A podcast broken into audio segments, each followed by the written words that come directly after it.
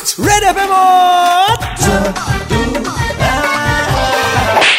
I Jatuwa Thas students মন দি শুনিবা এইবাৰ কোৱা খুটিয়াই চোৱা ইয়াৰ মিনিং কি?